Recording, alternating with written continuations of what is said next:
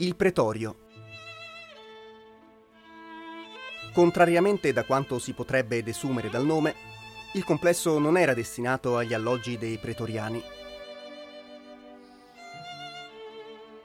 L'edificio ha una struttura distinta in due parti.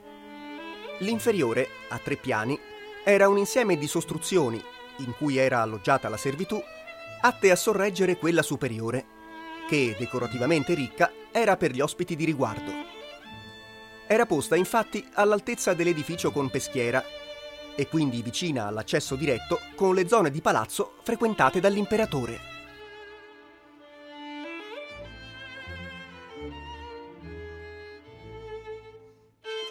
Le grandi terme. Meno originali architettonicamente delle piccole e raggiungibili attraverso un vasto piazzale situato a est del complesso, presentano gli elementi tipici delle terme romane.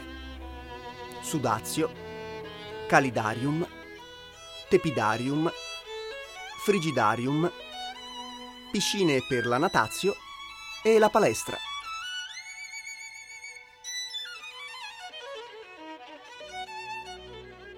Le grandi terme, progettate per essere frequentate da 2000 persone, erano destinate ad essere utilizzate dai servi e dai soldati, come attestano i mosaici dei pavimenti con tessere in bianco e nero, tipici di ambienti destinati a classi inferiori.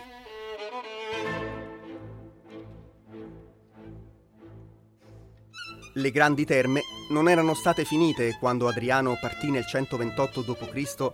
per il suo primo viaggio ed erano ancora incomplete nel 134 d.C., al ritorno dal suo secondo viaggio.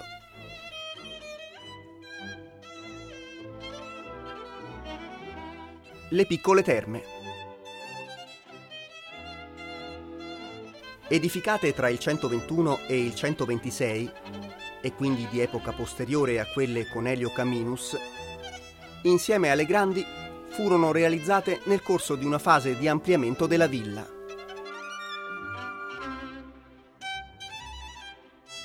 Servite da vie sotterranee e ubicate lungo il percorso che porta al canopo, le piccole terme sono di dimensioni minori rispetto alle grandi.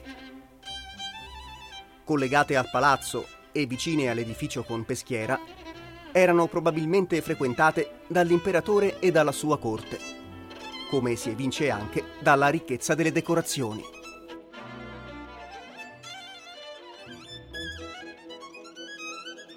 Alcuni hanno avanzato l'ipotesi, ora abbandonata, che le piccole terme, per volere di Adriano, fossero riservate alle donne per obbedire al suo editto Lavacra pro sexibus separavit. Con esso, infatti, Adriano aveva ordinato che nelle terme ci fossero settori distinti per i due sessi.